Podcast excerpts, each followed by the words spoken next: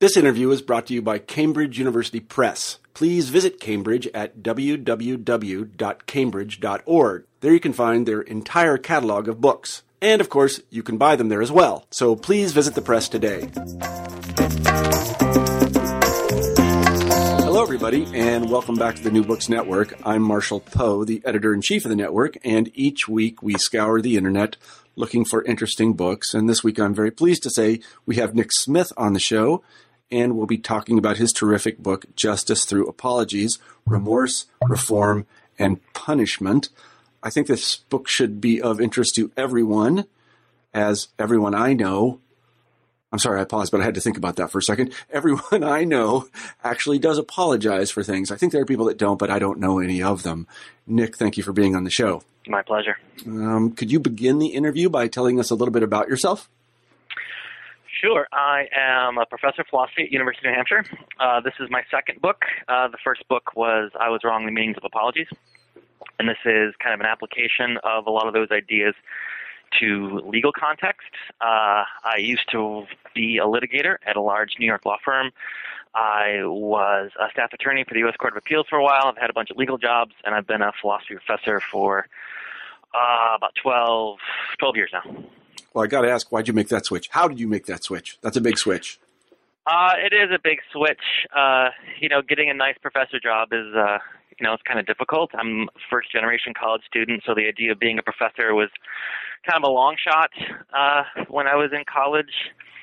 And you know, I got a law degree and a PhD at the same time, just in case the the academic hmm. shtick didn't work out.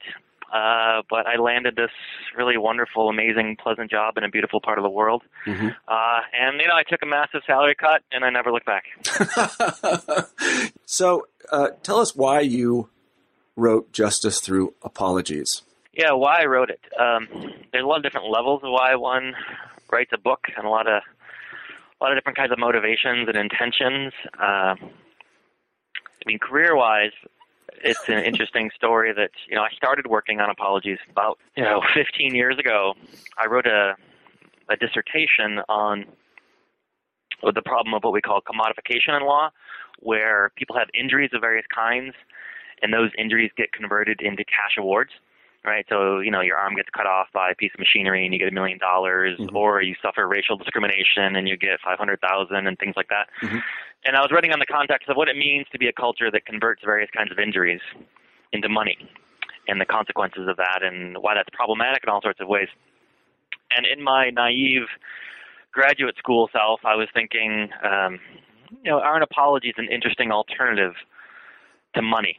You know, an alternative that has kind of thick moral meaning, that's more substantial and valuable than just, you know, slapping a cash award on something.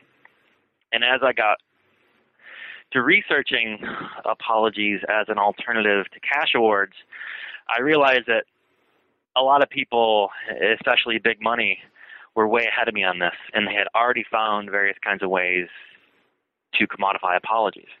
Right, so you know you'll find, um, you know, in, in settlement negotiations, we'll either give you, you know, five million or three point five in an apology. And I started realizing that the apologies were already part of these negotiation processes and already had been pretty smoothly integrated into uh, big litigation, I realized that there was a lot of very confusing, tricky things going on.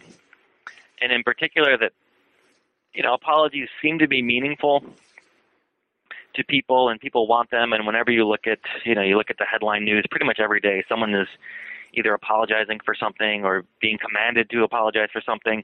A lot of our public discourse about morality happens around apologies. And it's very complicated. And my first book sort of lays out all the reasons why it's why they're so complicated. And there's at least you know a dozen sometimes two dozen different things i look for but i found that that complexity is really confusing to people and that those who are in power, you know, socially, financially, uh, have found ways to manipulate all the confusion and ambiguity to their advantage.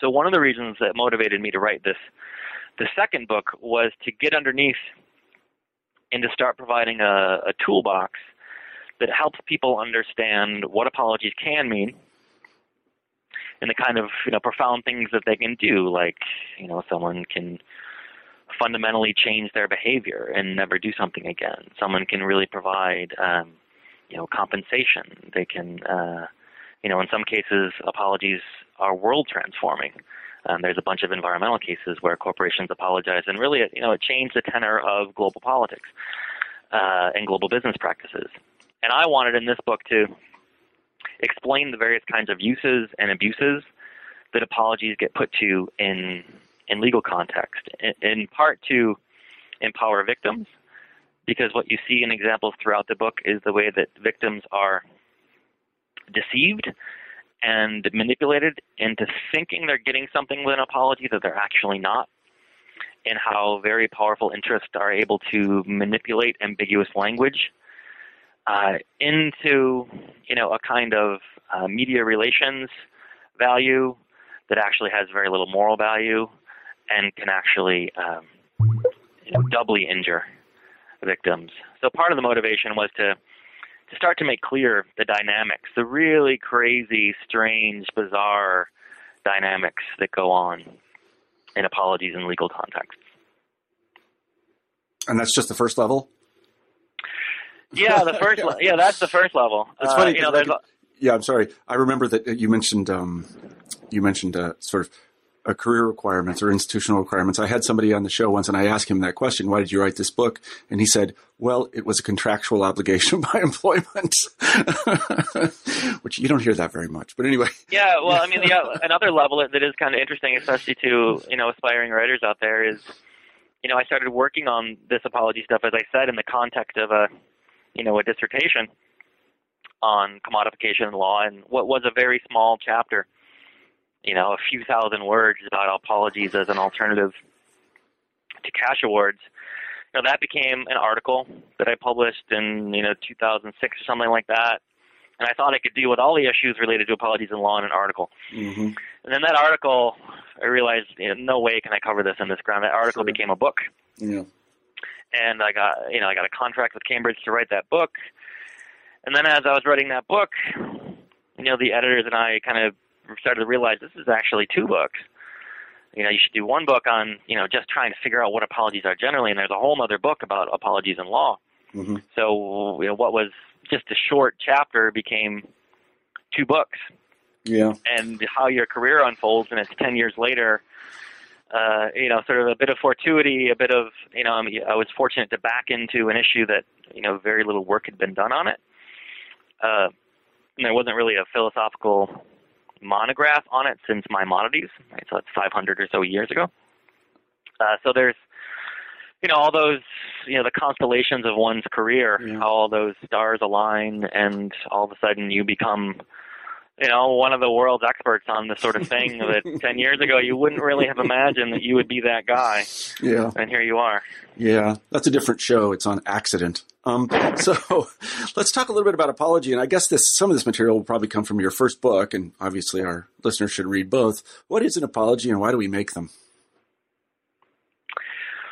Well, um, in the first book, I I spend a lot of time uh, doing one initial thing that I think is important, um and that is when people think about apologies, they they often tend to think in what I call binary terms, meaning they think about them as either all or nothing sorts of things. Like you know i've gotten an apology or i haven't gotten an apology. And it's like you, know you hear the word sorry and then you file you know you check off the box okay i got an apology. Uh, i think that binary view sort of the all or nothing view is very distorting of the actual meanings that that can be conveyed. And i think that's uh, often what leads to most confusion is that people want to check off the box and they hear something like the word sorry or I'm sorry you feel that way or I'm sorry this happened to you. And you know we have very strong desires to feel like we've been apologized to in all sorts of situations whether it's a romantic situation or you know, some kind of colossal, you know, historical injury that our, you know, people of our ethnicity have suffered or something like that. People really want the apology. And I think that desire to check the box causes us to fail to appreciate all the different pluralistic uh, varieties of apologies that we can receive and all the different kinds of things that apologies can do and accomplish. And I think that uh, lack of clarity can be socially damaging, can be personally damaging in all sorts of ways. So when I'm evaluating apologies, and a lot of the work I do entails, um, you know, someone provides an apology, and what does it mean? What have they accomplished? What have they said? Uh, what what should we make of it? You know, my my treatment of apologies are always looking for what what does this mean? What meanings are included? What meanings are not included? Given what's been said and done, uh, how should we respond? Uh, should we trust the person? Things like that. So there's a bunch of things that I generally look for when evaluating apologies, and there's you know lots of things. There's an infinite number of things, an infinite number of nuances. But some of the basic things I look for. Uh, you know, first I I'm looking for the apologizer to explain what happened, and what that's what I describe as uh, you know they've corroborated the factual record, meaning and it's a simple thing, but you start to realize how often apologies don't include it. They just explain what went down. Uh, so many times when people apologize, they get as vague as possible. You know, they'll they'll take sort of the Arnold Schwarzenegger tact of you know bad things happened, uh, without explaining. You know, like you know that's that's a famous example in the case of um, uh, accusations of multiple sexual assaults or you know, I think he said I acted badly, or you know, it's you know, and you want to know, all right, so did you or did you not do any number of things that you were accused of of doing?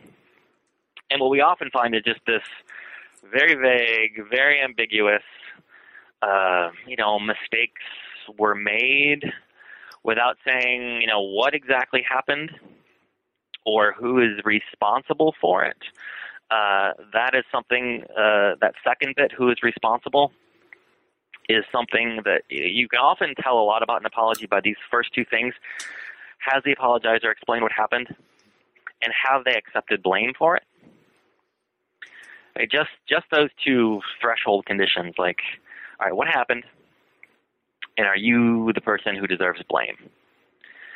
And I, you know, blame is different from responsibility because people will, you know, throw around that word responsibility in all sorts of ways. Like, you know, President Obama may say, you know, I take responsibility for the war in Afghanistan, even though he may think, you know, it's actually, you know, Bush's fault or whoever's fault and has nothing really to do with me. And I'm, you know, it's my responsibility in the same way it's a janitor's responsibility to clean up someone else's mess, right? Uh, and explaining what happened and that you deserve blame uh, goes a long way. Uh, other things I look for, uh, you know, why does why does this thing deserve blame? Uh, you know, what's the underlying value that you consider important enough to recognize and apologize for, and why do you share that value, and why is that value that we share central to you know our relationship, our shared humanity, that you treat me with respect, things like that. Uh, I also look for um, a promise never to do it again, which is again something that uh, people you know, seem to f- often fail to to look for, because oftentimes in apologies, what we really want is uh, just don't ever do that again. Right? Know that what you did is wrong. It's unacceptable. You're not going to do it again. Until we've had those initial elements of someone explaining what they did and why they deserve blame for it, we're not even going to get to the never doing it again in lots of apologies, you'll see people say, yeah, mistakes were made, bad things happened. Uh, they haven't accepted blame. They haven't explained precisely what was wrong, which means we have little reason to think they're not going to do it again because they haven't even said they did it once. So they haven't, um, you know, made any kind of commitment to reforming. And one of the one of the frustrating aspects of my theory of apologies that I think is essential, and I, I refuse to back down from it, even though everyone hates it, because it's very um, annoying, is that you can't really judge an apology the moment it's spoken. Right? Many people tend to equate apologies with like a what we call a speech act. Like I said something, and right, I said it. Now I'm done with it, and I, you know, have you accepted it, and can we move on? Apologies are, in my view, a lifelong promise, not to reoffend, and they gain credibility over time. So if you promise, for instance, right, uh, you know, not to drink again, right? It's one thing to make that promise. It's another thing to keep that promise for a day, a week, 10 years, 20 years, 30 years. It's especially powerful to make that promise when you're faced with temptations to have a drink all the time. You know, and you've been in all sorts of environments that may have been, you know, difficult in the past. Uh, and you've been in those environments and you've not had a drink and you know, then I really see that your apology you may have made 10 years ago really starts to gain credibility over time. So, you know, the opposite of that is, you know, say you give this beautiful, eloquent, nicely phrased apology with lots of tears and, uh, you know, you really mean it, um, and you make a big deal about it, and then you reoffend next week. You do the same thing next week. That's going to drain the apology of most of its meaning. So when we judge apologies, it takes time and that's inconvenient. It's especially inconvenient in critical in criminal cases where we're trying to determine punishments and things like that. You know, we sort of want to know, all right, uh, have you transformed your character from you know last week to today? And that's not how that's not how it works. Right? Apologies don't happen in the course of a news cycle. Right? You'll see someone busted for something today and then apologizing on the news tomorrow. You know, moral transformation doesn't happen like that. It, it takes time and it takes a demonstrated commitment to the values to not reoffend. Right, so that you know, it's a bit of an inconvenient aspect of evaluating apologies is that you actually need a you know some kind of record to to evaluate them on. I also look for uh, you know the kind of redress people provide. You know, how are they going to try to take responsibility, practical responsibility for making the injured party better, whole? You know, I resist um, lots of people use language like uh, uh, you know turning the page or uh, you know making the victim whole or repairing the injury. I mean, a lot of injuries, especially really serious injuries, like you can't you can't undo them.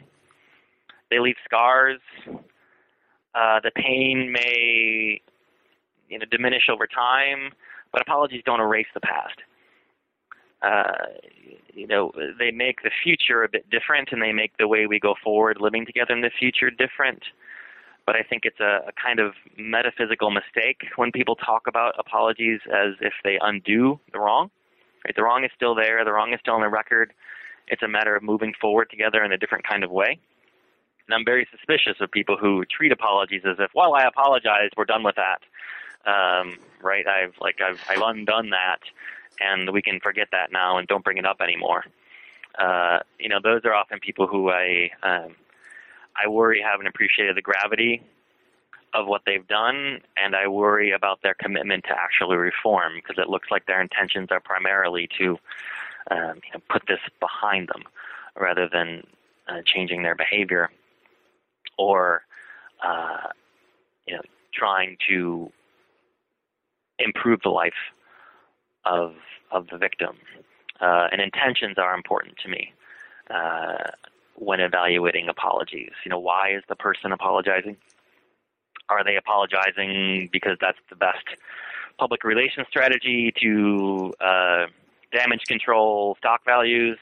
Right. I mean, this is why a lot of corporate apologies just immediately smell wrong because everyone knows the reason that these words are being said is for you know institutional damage control. That's very different from a person who's apologizing because they know they've done something wrong. They feel like their, you know, their character, their sense of self-worth is at stake, and that they're apologizing because they think it's the right thing to do, and that caring for, attending to, treating the injured people with respect is what they should be doing, right? That it's a very different motivation and intention for apologizing than uh, you know, doing damage control. Uh, so you know those are the big things I tend to look for. There's lots of other pieces that tend to come into play in different contexts, but uh, those are kind of the you know the basic staples that I'm often you know bouncing back and forth between when evaluating apologies. Mm-hmm. Can you give us a quick example of somebody who did give an apology, a public figure, let's say? I don't know if there is a, such a person because I'm really having trouble thinking of one, and somebody who didn't. I mean, Eliot Spitzer is your example. Do you have two examples like that? Sure. There's someone who did and someone who didn't. Sure, lots of examples. Um, and you know the the did and didn't language already kind of betrays us, right? Because it's it's so simplifying in the sense that uh, um, you know it, it takes time to figure out the meanings of the words they said in any particular press conference, right? Mm-hmm. So take um, you know some of the more high profile examples like um, like Bill Clinton's response to the Lewinsky scandal, right, has unfolded over how many years now? 20 years. Uh, and you know, there's initial stutterings and stoppings and startings, and then there's you know all sorts of damage control, and then there's kind of the you know the evolution of of Bill Clinton's person, his relationship with his family, his you know his whole character, how it's evolved over time and some ex- aspects of that are are quite profound. Other aspects are suspicious. There is, you know, the whole um, kind of public drama of, you know, the the religious breakfasts and the whole soul transformation, and how in Clinton's case, there's the very uh, carefully choreographed religious backdrop. Right, so it's you know, often in these cases of apologies and high-profile apologies, you see people required to um, feel required to uh, harken back to their core religious values and to make a you know real demonstration of that and have clergy around them and to get the uh, the blessings of clergy that they're doing things right. Uh, you know, Clinton has several apologies in his uh, in his life that are very high profile. Uh, one of the most egregiously bad ones is his um, what's often understood as his apology for the Rwandan genocide, uh, where he you know he flew to the Kigali airport, stood on the tarmac, and you know it was supposed to be his apology, and in fact he took no personal responsibility, accepted no blame, uh, you know, we talked about the international community needing to recognize genocide sooner. He didn't explain how we would do that. He didn't explain precisely what what we did wrong. Uh, you know, we we know in retrospect we've seen the documents. It was a very carefully uh, carefully calibrated response not to intervene and stop or slow the genocide. Uh, we know that he and Madeleine Albright made a conscious decision not to do it for all sorts of reasons, including the you know the geopolitical, uh, you know the recent geopolitical, uh, the Black Hawk Down situation and all that that they didn't want to you know risk another black eye of that sort. And you know what looked like an apology was in fact kind of the, know, in some ways, some ways the opposite. Um, Clinton also gave, in some ways, you know, a rather a rather meaningful apology for the um, the Tuskegee experiments, which was an interesting situation because uh, you know in some ways something that happened that long ago, uh, long before his tenure as president, hard for him to accept blame. Uh, but a lot of that ongoing failure to respond did happen under his watch. Uh, and you know his apology, you know, there was in some ways, in some ways meaningful, in some ways not. Um, uh, there, there are so many examples that pop up in the news all the time. Um, you know, one of the most catastrophically bad ones recently was the British Petroleum, uh, the initial attempt to apologize for the uh, the oil spill and the uh, the 11 dead. Um, that was uh, you know, one of the worst handled hmm apologetic situations in recent history. Uh, there was all sorts of, you know, uh, failure to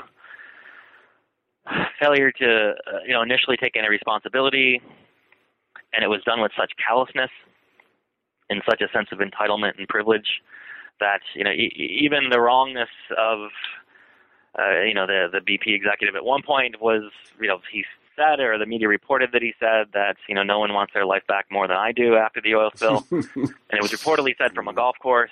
Um, and I, you know, I don't think those rough. details are actually quite quite right. Uh, but that, uh, you know, that entire situation was just a, uh, you know, a, a real case study of everything gone wrong, and in part because it was such a complicated case, a lot of moving parts. You know, billions of dollars of uh, cleanup fees and legal fees and lots of very large corporations blaming each other.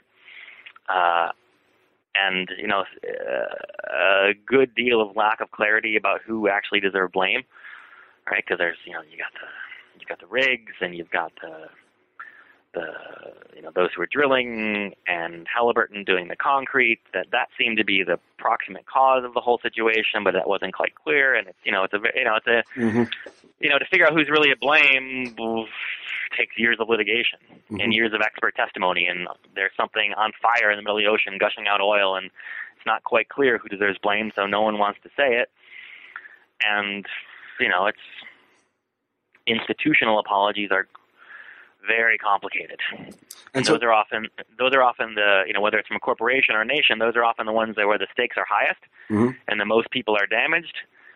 But getting clear about who's to blame and what the apology means, that's you know that's the second half of my first book is spent on that idea of collective apologies. What do they mean and how do they work and how do we how do we make sense of them? hmm so can you give us an example of, of, a, of a sort of public apology people will know about that had all the elements that you, or at least most of the elements that you would like to see in a fulsome apology?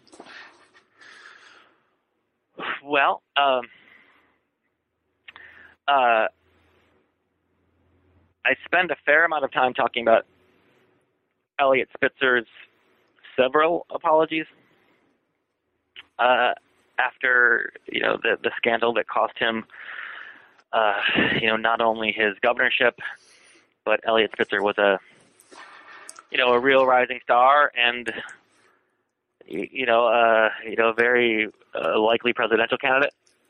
Uh, you know he he could have been president, and the damage control in that situation. You know he made several attempts, and over time they got better and better and better. Mm-hmm.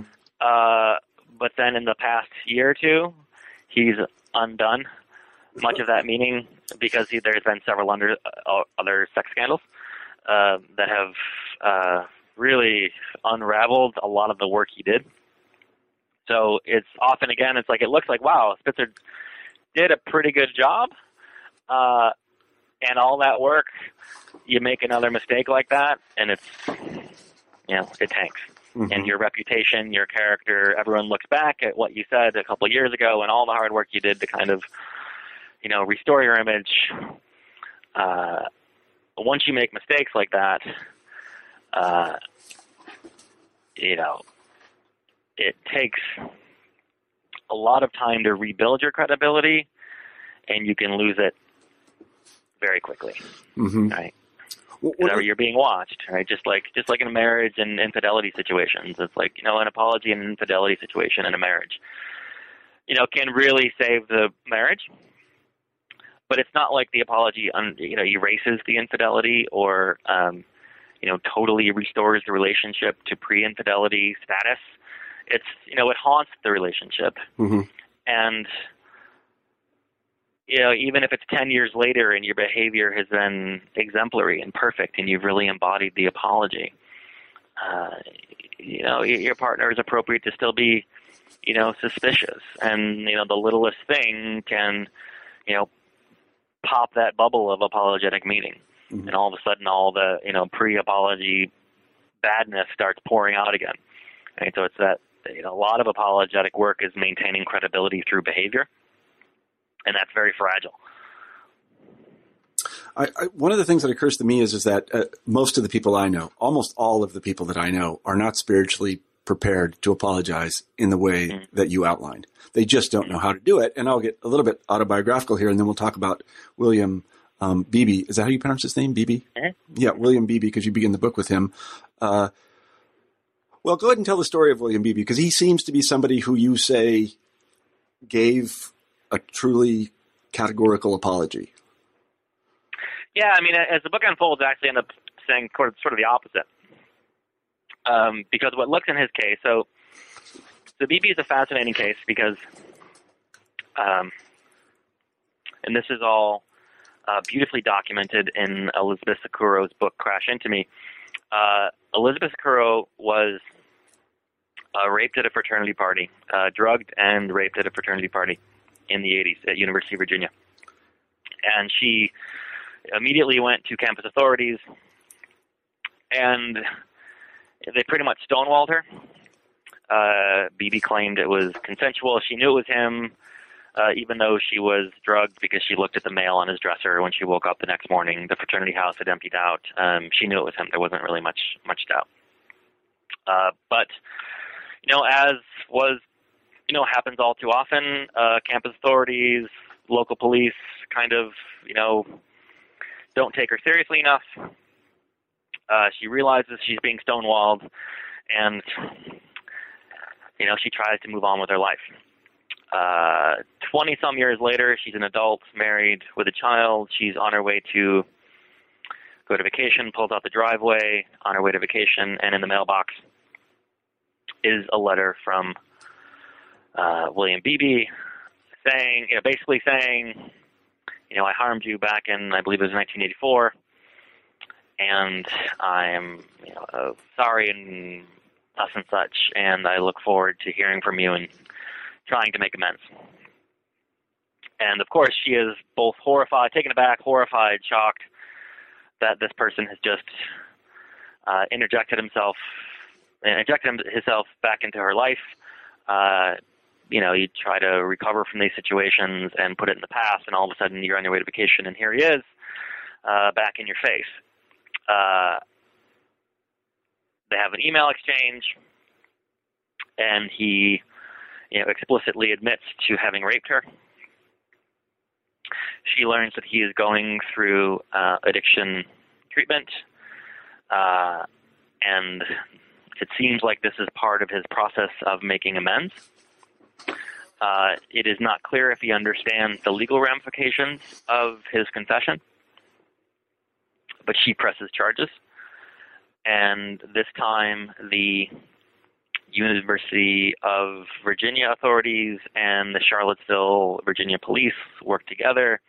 Uh, they prosecute Beebe. And once Beebe realizes that his apology is leading to legal consequences and potentially life imprisonment is you know the maximum penalty that he could face. Uh, he hires an attorney. Uh, he hires a uh, a relatively famous attorney in that area who often um, who often in several who has defended in multiple high profile cases at University of Virginia uh, included the um, the murder of Yeardley Love, who was killed by a lacrosse player in a, mm-hmm. uh, I believe, a, a drunken rage. Um, the same attorney, uh, and they go before the same judge. Uh, Beebe's attorney says, "Well, you know, this wasn't really rape." Uh, this was youthful indiscretion sort of thing. So what it looked like an apology out of the blue becomes a legal issue and becomes an adversarial kind of denial and the lawyers get involved, and what looks kind of like this incredible act of, uh, you know, of of grace in some ways and apology, right? I mean, you're you send a letter confessing to something that could cause you life imprisonment. You know, you weren't, no one was investigating you. You're, you know, effectively off the hook. You're going to get away with it, and then you confess you know, you go from not being investigated to potentially facing life in prison. That that's pretty remarkable. Uh, and it's an incredible act of, you know, on all sorts of registers. It's amazing that someone would confess to something like that. But then, you know, the legal machine starts turning, and attorneys get involved, and all of a sudden your attorney is denying it. Uh, and then, you know, we learn that there's a bunch of other kind of details to the case. Uh, for example, we learn that Beebe was not the only attacker that night.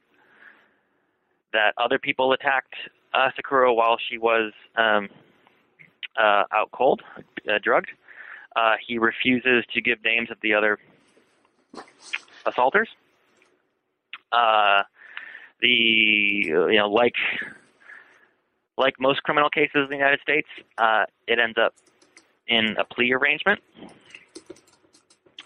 Uh, Seccuro ends up being kind of horrified by the um, the shortness of the sentence that Beebe will serve, and uh, if I'm remembering correctly, he ends up serving six months.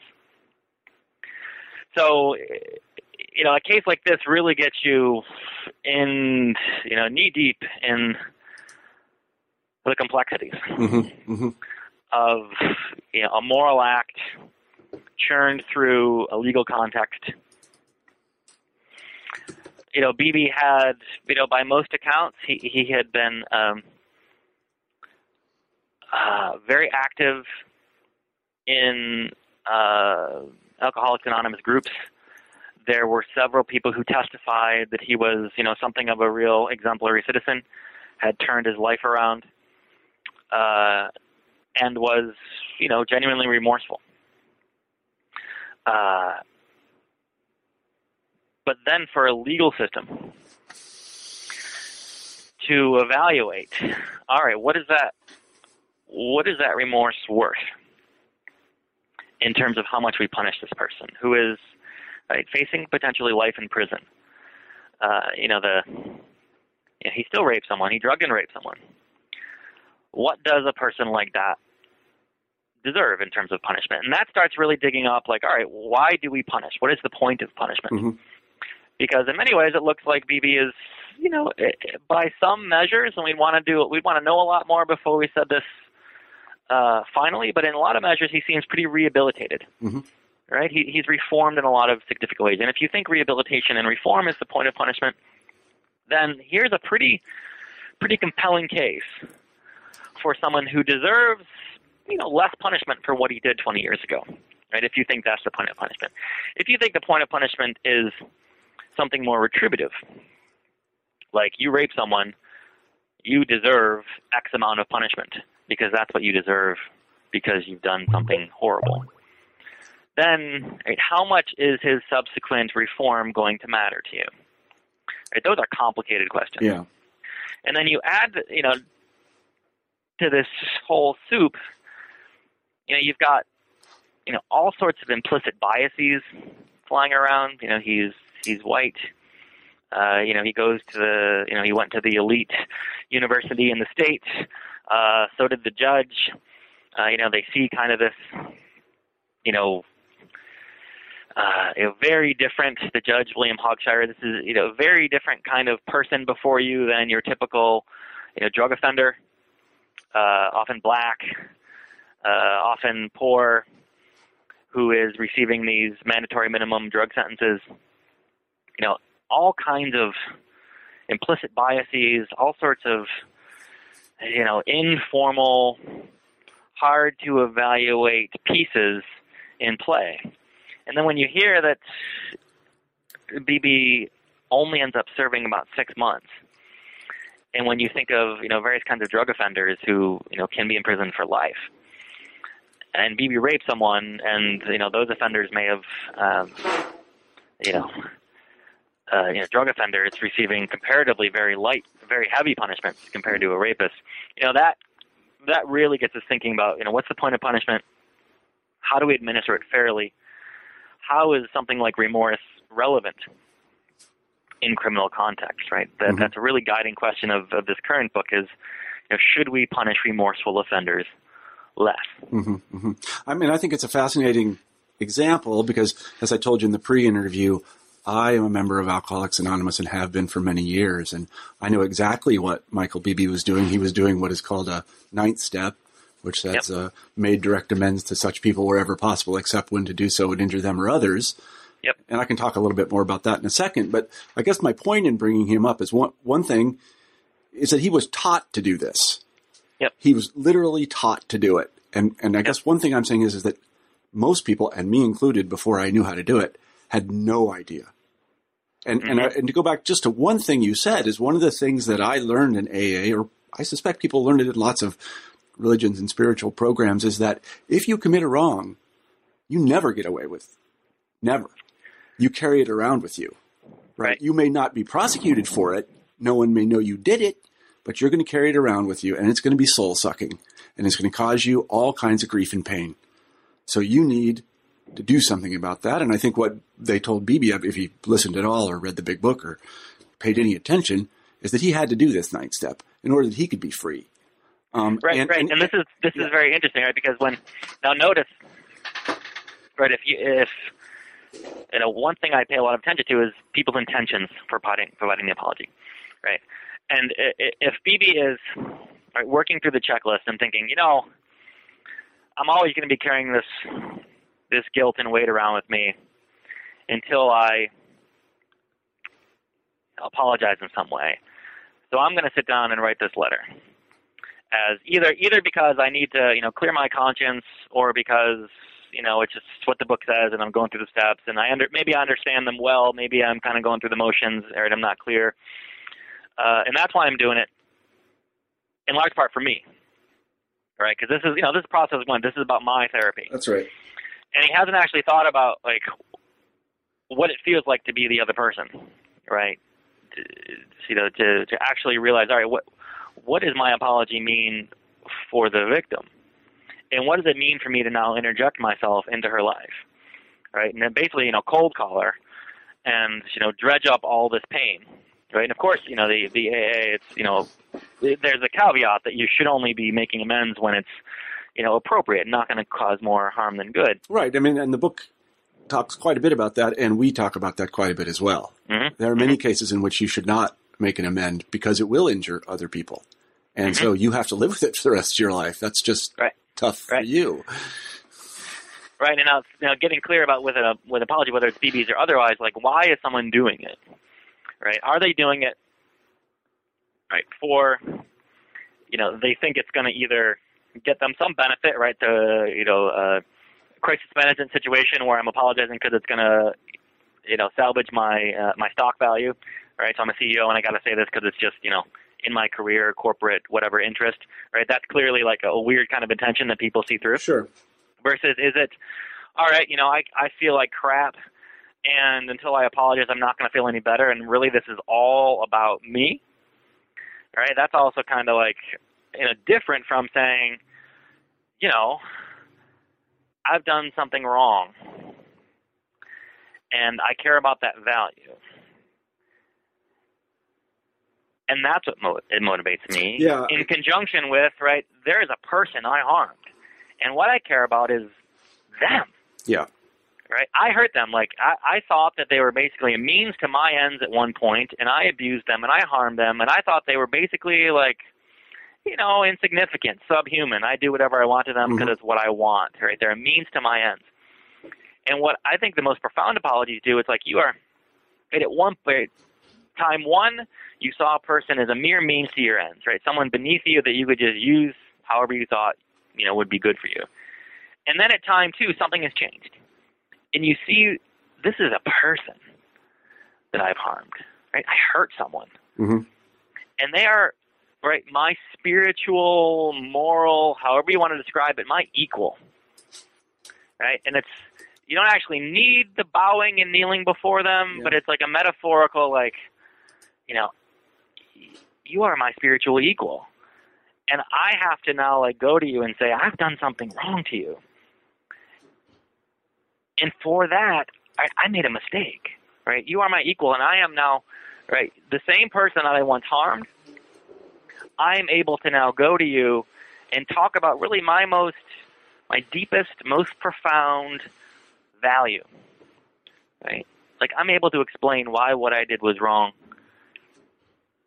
and to treat you what I call what I call as a moral interlocutor. Like I treat you as someone that I'm capable of talking about my most deepest gut wrenching. Like when I'm on my deathbed, like what did I stand for? What kind of person am I? What are my values? And I can talk about that with you. And that's hard to talk about with you Yeah.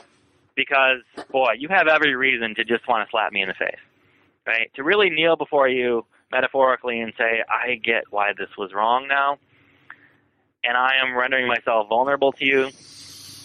And they're all, you know, all these incredible historical examples of, you know, war contexts or genocide where you've got someone who, who really like embodied just like, you know, hacking their way through other people. In the Holocaust or other examples. And then, you know, some years later realizing, wow, those are people that I was doing that to. And I don't want to be the kind of person, and I don't want my legacy to be, and I don't want that harm to continue to fester in my life and in the record of history. I want to, you know, I want to try to turn this around and make this better and to stand for something, right? I want to be a person who stands for a value. And that value, first and foremost, oftentimes is, is respect for other people, right? And it doesn't have to be, you know, too too fancy, but it's just a sense of, you know, you're a human.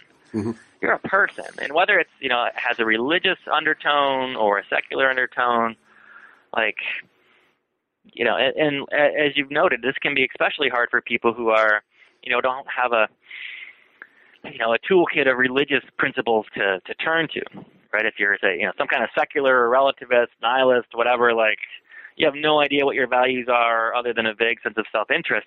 Apologies can be really tough because it can often shake you out of that. Like, holy crap! Wait a minute. I, uh, no, no, there are things that I value, and I'm I'm steering back towards that Well, I think I think you, because oftentimes we're apologizing for things that we did in our sort of, you know, uh, our useful, uh, not quite adolescence, but our, you know, our late teens, twenties, right, when we're still kind of, you know, growing and maturing and learning our values, and we do all sorts of terrible things to people, and then we're in a, you know, more mature reflection, says, wow, Mhm. I was a completely despicable jerk. Mhm. And I see that now. Yeah. Well, I mean, I, I you, you touch on something that I think really gets right to the point, and and that is that. Well, I don't exactly know how to put it, but well, let's return to Beebe for a second. and I think it will come out. You know, he had prepared to make this, what whatever we call it, apology, and one of the things that he had done is that he had made a searching and fearless moral inventory of himself. This is a process you do on paper. With in other words, he had gone through his whole life and you know sort of pointed out ways that he had done badly. And, and if he did it correctly, then he did it with the sponsor. And again, I'm not focusing on AA just for any purpose. I'm saying this is, you know, this is one way it has been done, and I'm sure it's done different ways in different traditions, probably even done in secular traditions mm-hmm. as well. Yep. And then the step that's immediately before made direct amends is made a list of all persons he, we had harmed and became willing to make amends to them all. He had a list of people he had to go through. Mm-hmm. And, and, you know, I, I think I would agree with you that it was for him. But the second part of making amends is you always ask the person, how can I make this right? hmm And then you are involved in helping them in some way. But again, mm-hmm. I, my basic point and, and the thing that I came away from your book and this discussion with is that in our culture, no one is prepared to do this because no one believes they have anything to gain from what you call a categorical mm-hmm. apology. All our apologies mm-hmm. are strategic because we think a categorical apology will only do us harm. And for Beebe, I think he was able to do it because and and you know really talk about statements against against interest. Uh, he was able to do it because he didn't think it was a statement against interest. He thought this was going to save him.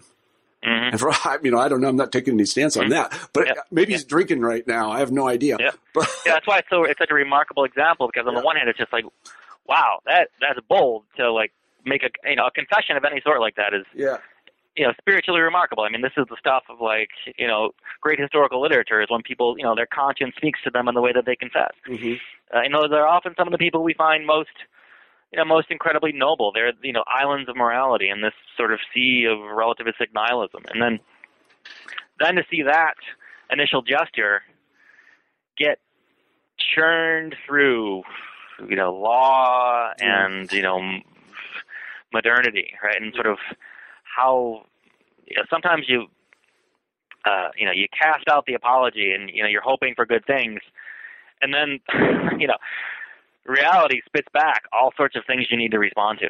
Right. Well, be nice. And the fact that it's you know it's a dialogical and dialectical process. It's not like you apologize and you say some words and then you're done. Yeah. Right. Right. That's that binary thing I'm trying to get away from. Is you know, it's a lifelong process. Right. Well, I, I, think in order to give an apology such as the one that you talk about, especially the part about never doing it again, you have to have a kind of spiritual, and I use that in the loosest possible sense, not, yeah. you know, not yep. metaphysical, but also in terms of your sort of brain chemistry. You have to have a spiritual awakening. And we're not prepared yep. to do that because we don't believe in those things anymore. People in AA do. I mean, I'm saying we. I'm sure there are people that do believe it, but I don't know very many of them. And so all their apologies are, are strategic.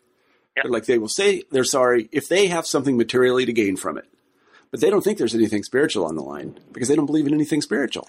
So, right, which you is, know, which that's a you know it's an important example because when you think of modern modern apologies, you know they're everywhere. They're in the soup. You see them on the news every day. but clearly they've evolved from yeah. you know this confluence of religious traditions of repentance. Right? That's where they come from right? And we are translating these, you know, thick religious notions of repentance. The, the, the major world religions all have some some version, and they're all they're all more or less similar in their nature, yeah, and they're thousands of years old. And now, you know, we're evolving them into some secular notion of repentance, and you know, it's kind of a square peg round hole situation. Yeah, it is. Where where you you know, it's like when someone does something wrong to you, it's like, oh, I want them to give me one of those old timey like religious repentance things. That's what I'm looking for, right? Because that would really be like that would really be meaningful, right? Like their whole soul is on the line. That's yeah. what I want them to get. Like yeah. so, when you know, what I want from British Petroleum is a transformation of the soul, right? Because they killed 12 people, and I want them to really transform their soul. But you know, corporation doesn't have a soul, right? And of course, the executives are thinking through like, how do I, you know, how do I game language and market value to produce the optimal outcome? Because that's what they do, right? But it's like we we kind of have this blind spot, like, oh, wow, those folks at British Petroleum, they've really they're repenting here, and it's like, uh, no, that's metaphorical, mm-hmm. right? What's happening and what I'm trying to do is get clear about all right, which meetings are you actually getting, and which ones are you kind of wanting but definitely not getting. Yeah, right. Right, because you want the big, whole, robust metaphysical thing. That's what most of us are often like. You know, that's the that's the prize, yeah. especially for serious. You know, in some in some contexts, you don't you don't want that, right? Someone steps on your toe, you just want like someone to acknowledge that you're existed, and that you know, you know, there are situations where you don't need the whole big the whole big thing. But in the serious cases, like you want, probably, probably want most of it. Right. But I think the apologizer should want, again, in AA, the apologizer should want that too, because yeah. the apologizer, it's not, it's not a statement against interest when you admit guilt. It's a statement for interest because what happens is, and to put it metaphorically, your soul is saved.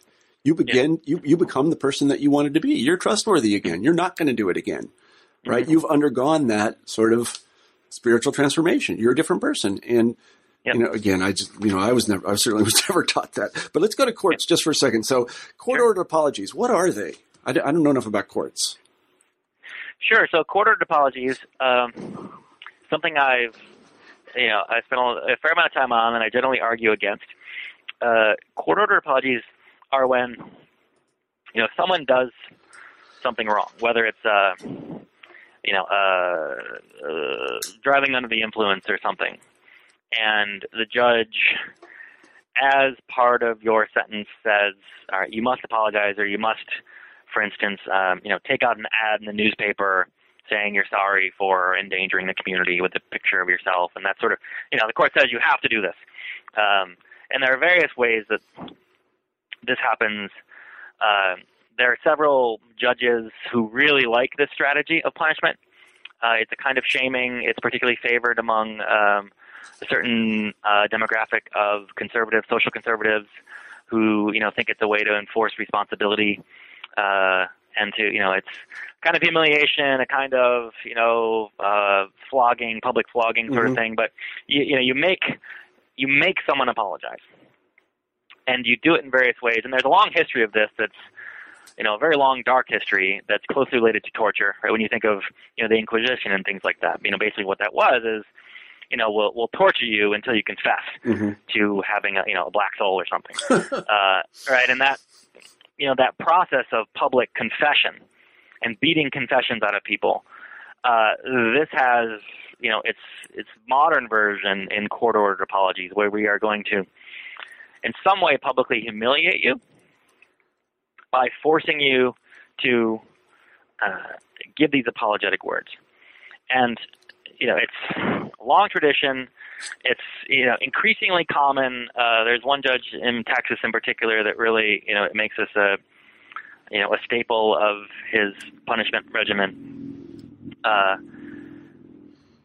and you know my argument is that th- this is problematic for all sorts of reasons. Uh, court-ordered apologies, in part because you know it's it's once people give it thought, it's kind of obvious why court-ordered apologies are so problematic, right? Because if it's not if it's not internally motivated, uh, right, such that you are realizing that you've done something wrong and you need to change, it's kind of an obvious uh, misnomer to call that an apology, Yeah. right? If uh, there's all sorts of freedom of speech and consciousness issues too, right? Like I'm requiring you to read this statement that says you're guilty, even though you are um, claiming innocence, right? That goes on. Um, which is you know kind of shocking to the conscience. Like Yeah. in plea bargain situations, like I'll, I'll you know insist that I'm innocent, but the judge will only reduce my sentence or will offer me a plea that if I read the statement of guilt, uh, then my uh, my sentence will be reduced to something nominal. So I'm trading my you know my I'm trading an apology for a reduction in sentence. So I'm like, all right, I'm innocent, but I'll say I'm guilty for the sake of you know having less punishment. Uh, and that's this is sort of you know in in the sort of daily uh, process of criminal justice. Right, like um, you know. M- the vast majority of guilty verdicts are, are not from trials. Like people, when people look at the criminal justice system, they think everyone is like law and order, like you go to trial and people object and stuff. It's not like that, right? Some like 90 to 95 percent of guilty pleas come from plea agreements, uh, which means you know there's a back room, there's you know prosecutors thinking about what can I charge, and you know defendants and their attorneys thinking about right what are the risks of going to trial and all that. And you compound that with the fact that right the vast majority of these cases are drug offenses, uh, public defenders who are you know way overburdened, uh, and you know people accept accept guilty pleas by effectively offering an apology, hmm uh, and that's you know gray area between a court ordered apology and a voluntary apology. Like you know if I say, all right, I'll I'll apologize if that means I get six months rather than risking life. Uh, you know, in a trial situation, right? Mhm. Found guilty at trial, right? So is that voluntary? Is that involuntary? Right? It's like you kind of have a gun to the person's head, like either apologize or, right, we're threatening you with life in prison. Okay, I'll apologize. Yeah. Uh, you know, that sort of situation versus a situation where, you know, judges are, you know, uh, requiring public declarations of, um, you know, shame in newspapers and and things like that. It's it's common internationally, uh, especially popular in cases of um, uh, civil rights violations. You know, racial discrimination. You, you committed racial discrimination, and then uh, you know part of your punishment becomes putting out a statement in the newspaper about why racial discrimination is wrong and things like that, and the court orders you to do that. You know, you can see why things like that some people will be more sympathetic to, but it's still occupying this very peculiar turf of hmm uh, you know, courts requiring us to say things and do things that has an element of public shaming that we describe as court-ordered apologies, but aren't actually motivated by the offender's uh, by the offender's moral compass. Yeah, I mean, it seems to me one of the things that's, and maybe you said this, or it's in the book, is that one of the things the court order apology does is it renders the actual apology null because you can't tell the difference. Right. Yeah. it, it, it generates this culture of suspicion, right? Like, oh, there's a criminal offender apologizing. right, see, of course, that's what they're going to do. Because, So it, Yeah. it's like if you have to say it, then you can't say it genuinely. You're like, uh, Good. there's No, that, that, that's a, it's a it's an important point that when we're in this culture that sort of you know commodifies and uses apologies as a negotiating tactic, if there's actually someone who's really trying to like apologize, like the way I Yeah. describe it, yeah. they have this you know rhetorical whole, uh, problem. like, what are you going to do? Yeah, they have the. You know, they're- people are suspicious of it. Like, all right, you're apologizing. What What are you doing here? Yeah, exactly. You're clearly trying to play me somewhere. Right? Yeah. So this part about commodification of apology I found fascinating. Talk about these things in the civic context and what you found. They're kind of worth something. They have an actual dollar value. Yes, and um, you know a very high dollar value. Yeah. Um, you know what I've, um, you know, in, in civil context, right, non-criminal context, um, uh, the strategy of using apologies as uh, a litigation tactic I mean, it usually gets traced back to um, the Toro Lawnmower Company. Uh, you can imagine lawnmower companies, lots of litigation, lots of injuries. Mhm. Uh, you know, in the traditional litigation tactic of you know deny everything, defend everything, you know, spend a lot of money on legal fees, you know, and just sort of defend on to death, right? Deny everything, defend on to death, and then hopefully at some point down the road people will go away or you'll settle. Toro tried the opposite, right? They were spending so much money in litigation fees that what they a tactic they tried was all right, instead of you know lawyering to death and denying everything, when there's an injury, let's send out someone sympathetic, apologize in a way that doesn't admit blame. Kind of, you know, this is overstating it a bit, but butter up the victims. Like, you know, say, we're really sorry, it's terrible this has happened to you, uh, you know, what do you need?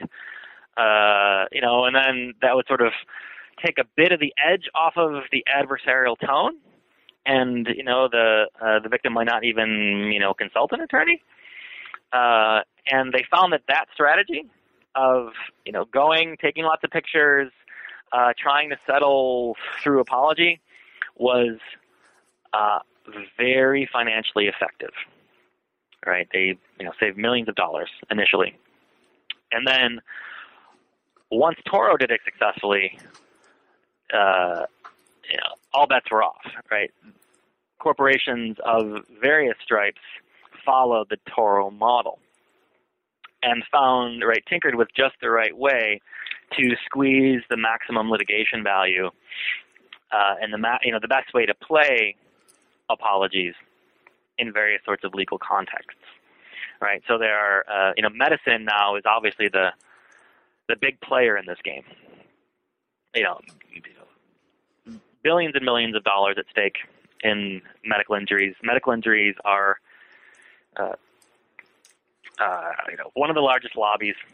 You know, uh, both uh, attorneys, plaintiffs, and um, the insurance industry, and it's closely entwined with uh, tort reform. Right, tort reform is generally considered, you know, kind of an economic conservative uh, lobby because the you know the the idea is basically to limit liability of you know corporations and service providers, uh, and you know victims' rights advocates generally don't like tort reform. Uh, tort reform advocates have found all sorts of ways to uh, pass legislation that allows, whether it's in medical cases or otherwise, people who have harmed others, right? So whether it's a doctor or a corporation or whatever it is, people who have harmed others to say they're sorry and not have those admissions be admissible in courts of law. hmm Right. So I can go. So you know, I can go. I can harm you, and then go to your home and say, I'm, you know, so sorry this happened. I can even maybe say, you know, we totally screwed up here in X, Y, Z, and I can say that to you, and see how you respond. And if you respond like, oh, you know, I know you're nice people, and you didn't want this to happen, and you know, don't worry about it, or you know, just pay for my medical bills. You can try that. But if the victim says, uh, you know, that's not enough, uh, then you stick the real attorneys on them. Yeah. Right? They lawyer up, you lawyer up, and everything you said is inadmissible. Right. Right? So no one will ever know that you apologized. Right? So what this means is it's a very effective kind of uh, first wave litigation tactic. So you can try to apologize, you know, sort of cast that line, see who bites, right? And you know, settle for you know very favorable terms if you're a corporation. If that doesn't work, basically that's invisible, and then you do the real lawyering Mhm. right? Sort of, you know, and that's, you know, when you think of, you know, uh, that becoming a pervasive tactic in medicine generally, like you know the major hospitals uh, using you know it's and the way I've just described it is kind of to uh, you know there's a lot of gray area between like uh, you know for instance doctors who've done something wrong and they really like you know they feel terribly and they're just trying to do the right thing versus insurance companies who are considerably more concerned about bottom lines and how to you know use language to um, you know squeeze the most money out of uh, the bottom line in litigation budgets. Uh, when you start to see the legislation, right, both you know uh, domestically and internationally, start to define apologies as having, you know, they explicitly say apologies have nothing to do with uh, admitting guilt. And you know, every common sense notion of apology mm-hmm. that you know people, you know, it's like, wait a minute, what is an apology if it's not expressing guilt or admitting you did something wrong? Uh, to see that level of distortion at the legislative level gets you gets you a window into just how big business yeah. this is. Yeah. Uh, and there actually have been attempts to like, uh, you know, undefine apologies in legislation to make them as ambiguous as possible because the more ambiguous they are, the greater benefit that confers to, you know, uh, moneyed, powerful groups to, you know, control the pen mm-hmm. in various kinds of contexts.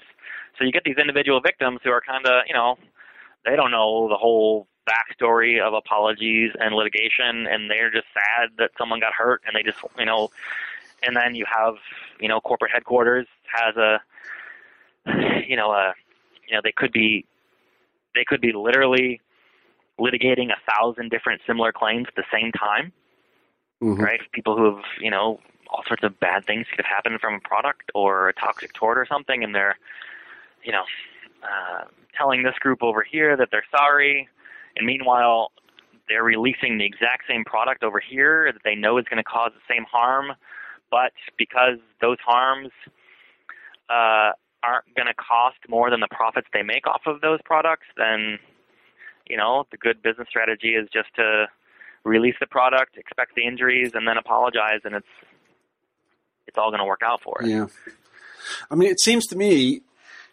that both in the civil case and in the criminal case, that the system, I hate to mention something as amorphous mm-hmm. the system, has been set up in such a way that it makes it impossible to give a genuine apology, apology or if you give one, impossible to tell whether you have, because in, in either case, giving an apology is not a statement against interest. It's a statement for interest. So if you're in the criminal case and you apologize, it's going to get you a lesser sentence. If you're in the civil case and, and you apologize, it's going to cost you less money. And really, if you think about it, apologies shouldn't mitigate responsibility. They should increase responsibility. so, you know, an apology in the criminal case should get you more years. An apology yep. in the civil case should cost you more money. That's why. That's why it's, it's this this weird situation like where it, it looks like down. apologies in law. Are, it looks like apologies in law are just just oil and water, right? Like yeah. it's, like it's, like, just against the rules. Like like you don't give away goals in a soccer yeah, match, right? Like you don't just give away confessions, which is why exactly why they're so valuable. Because people are like, "Whoa, you're doing something completely contrary to adversarial litigation." That's that must be really heartfelt. Right. Right. That's especially like, all right, like you know, for instance, if you know a family member's been mortally wounded by your corporation, like, wow, that that's really something that you've you've gone right for the spiritual meaning here and apologize. Uh-huh. Right? That that's amazing. That really means something to me. Right? Like, and then you know you start doing the research and you're like, wait a minute, yeah. those are paid actors. Right. Who are you know, or attorneys who are being paid you know, a thousand, fifteen hundred bucks an hour. Right. yeah. To look right. apologetic. That's a, that's a lot of dough. And that's that's where you know that's the stuff that really gets under my skin is when you see victims who've really like something bad's happened to them. You know, people have died, and you know they have all sorts of you know legal strategies, and you know it's often kind of you know disgusting enough for them to have to go through the legal process, right? Because it feels like mm-hmm. why am I, you know, something really bad happened, and the last thing I want to do is talk about money right now but here are all these lawyers, and my attorneys are going to get a third of whatever I get, so they're pushing for a certain thing, and I just want like medical costs covered, and like I don't want, I, I just don't want this to happen again. Like that, you know, I can't undo this terrible thing that happened. I just want it not to happen again. And you have those people then confronted with these actors, basically, who are giving the appearance of you know profound corporate moral transformation, like things are going to be different now. When you know just on the other, you know, in the conference room next door, they're saying the opposite to a different party mm-hmm. or releasing the same product, right? And that's the stuff that really motivates a lot of my work is you know, both exposing that for what it is and to empower victims, you know, to smell that out. And you know, when we really want social change, like if there's a certain thing we want an apology to do, like you know, change that product, make it safer. Don't you know, commit that same toxic tort again. Like demand that yeah. expect it and require that policy transformation mm-hmm. as opposed to just thinking, oh, they said they're sorry. yeah. Right? Like uh, things are going to be different going forward. Again. Yeah. Right. Yeah. We've obviously never had children. Um, so anyway, we've taken up a lot of your time and thank you very much. It's a fascinating discussion. I could go on and on, but I would like to conclude the interview by asking you our traditional final question, Nick, and that is what, what are you working on now? What am I working on now? Uh, well, I a couple of things I'm working on. One is I'm I'm spending a lot of time doing philosophy with children. I have kids of my own, and I'm uh, uh, in you know, a couple of weeks I'm doing a, a summer camp, a summer philosophy sleepover camp at University of New Hampshire on the uh-huh. theme of money, greed, and corruption. So high schoolers are coming to spend a week uh, to learn about greed and corruption, which is fun. Uh, I do some philosophy in elementary schools, which is also really fun in terms of my writing. I am working on a book on gratitude. Mm-hmm. So, you know, gratitude is one of those things that, uh, you know, various social sciences are telling us is, you know, central to our well-being, happiness, one of the best indicators of, you know, quality of life. Uh, but I'm trying to really figure out what it means. Uh, I think gratitude is as slippery and tricky and multifaceted as apologies. Mm-hmm. And I think uh, gratitude can you know, while it can be significant and important and, uh, you know, can make you feel great, it can also be uh, repressive and it can be weaponized, right? You tell people they should be thankful for everything, and even if their life is crappy, or you know, like they, you know, gratitude is the opposite of thinking critically in some ways and yeah. affecting change. Uh, so, you know, I'm working on this book on gratitude, which is, you know, really nice, interesting, and fun. You know, I was hoping it would be kind of a happy uh, counterpoint to the work on apologies but I'm afraid it's going to be pretty dark. Well, you know, uh, hang out with children. You'll be happy, I think. Today, we've been talking to Nick Smith about his terrific book, Justice Through Apologies Remorse, Reform, and Punishment. Nick, thank you for being on the show. My pleasure. Absolutely. And let me say to everyone who listens to this podcast, thank you as well, and have a great week.